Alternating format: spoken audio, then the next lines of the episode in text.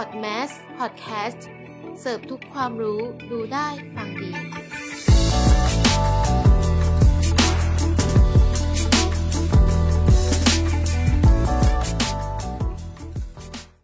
My Heart Podcast ถ้าคุณแซดมาฟังพอดแคสต์สิคะ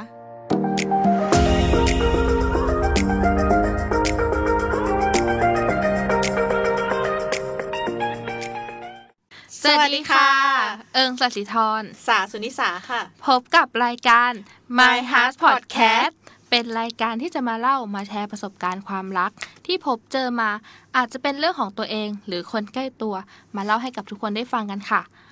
ทุกคนจะได้ไม่รู้สึกว่าพบเจอปัญหาเรื่องนี้คนเดียว หรือคิดไม่ออกว่าเรื่องที่เจออยู่จะทำยังไง เราจะให้ทุกคนคิดว่าเราเป็นเพื่อน และเราจะคอยให้คำแนะนำพวกคุณเองพวกคุณเคยผ่านประสบการณ์เหล่านี้มาไหมคะ เฟรนโซน ท้องพอรัก โดนทิ้ง รักต่างวัยที่ห่างกันเป็นสิบสิบปี ครอบครัวไม่ปลื้ม หรือแม้กระทั่ง ครอบครัวจับคู่ให้ ทุกคนเคยผ่านประสบการณ์เรื่องนี้มาบ้างไหม ที่เรายกตัวอย่างมาทั้งหมด เพราะเราเคยผ่านประสบการณ์พวกนี้มา แต่มันก็ไม่ใช่เรื่องแปลก ทุกคนมีสิทธิ์ที่จะรัก ทุกคนมีสิทธิ์ที่จะชอบ และทุกคนก็มีสิทธิ์เลือก แต่จะรักใครชอบใคร ก็ต้องดูดีๆ ก่อนที่เราจะตกลงเป็นแฟนกับคนนั้น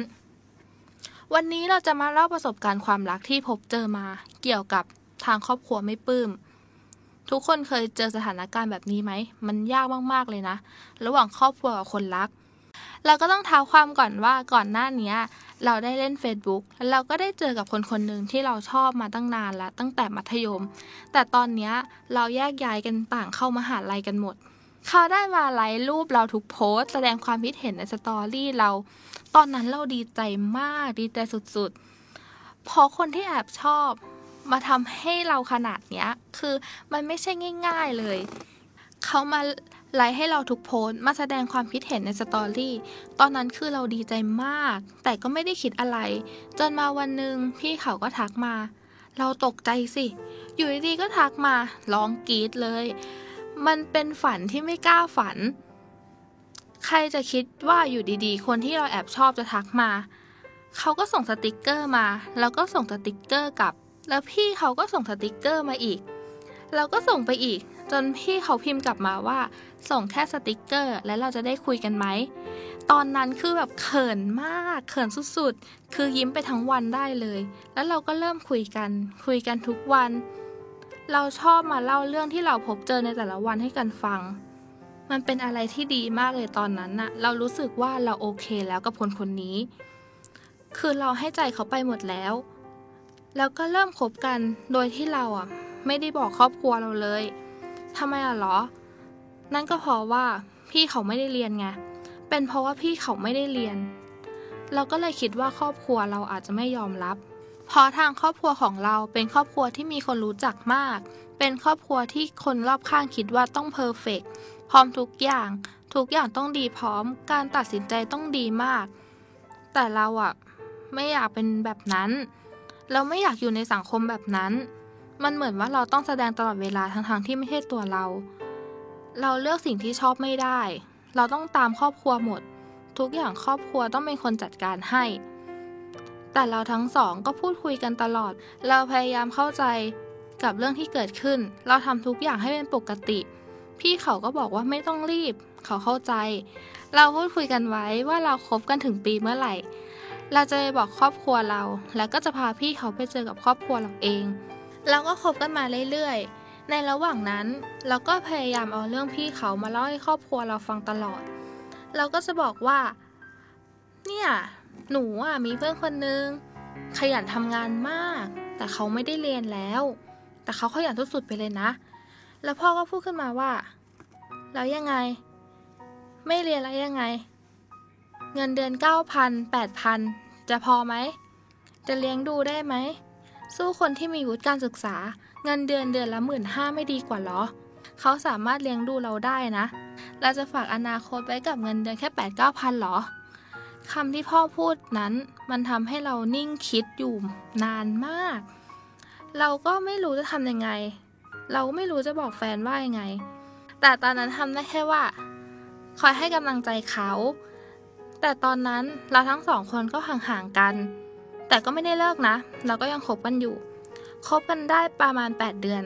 ช่วง 8 เดือนนี้ ทุกอย่างมันเปลี่ยนไป เหมือนเราไม่ได้รักกันเหมือนตอนแรกเลย เขาเริ่มหายไป เราก็เริ่มไม่ตามต่างคนต่างหาย เหมือนว่าอยู่ใครอยู่มันอะเราไม่ได้สนใจเลย จนจะเข้าเดือนที่9เขากลับมาพร้อมกับคำว่า อย่าพยายามเลย อย่าพยายามทำให้ครอบครัวยอมรับทางทางที่ไม่ชอบ เขาคิดว่า เขาว่าทบทวนดีแล้ว ว่าตัวเองอะเป็นอย่างนี้คงไม่มีความสุข ถึงจะบอกครอบครัวไป แต่ถ้าครอบครัวไม่ยอมรับ ยังไงมันก็ไม่ดีหรอก ตอนนั้นเราก็ร้องไห้ ร้องไห้แบบทำไมอะอีกแค่นิดเดียวอะอีกแค่ไม่กี่เดือนอะแล้วก็จะครบปีแล้วนะ ผ่านอะไรมากันตั้งเยอะ อยู่ดีๆก็จะมาเลิกกันแบบนี้เหรอพราะแค่ว่าครอบครัวไม่ชอบ เขาก็พูดแต่คำว่าขอโทษ ขอโทษ ขอโทษ ขอโทษ ขอโทษ พูดแค่คำนี้แล้วเขาก็หายไป เราก็ถามกับตัวเองว่าทำไม มันเป็นเพราะอะไร เป็นเพราะที่เราไม่กล้าบอกครอบครัว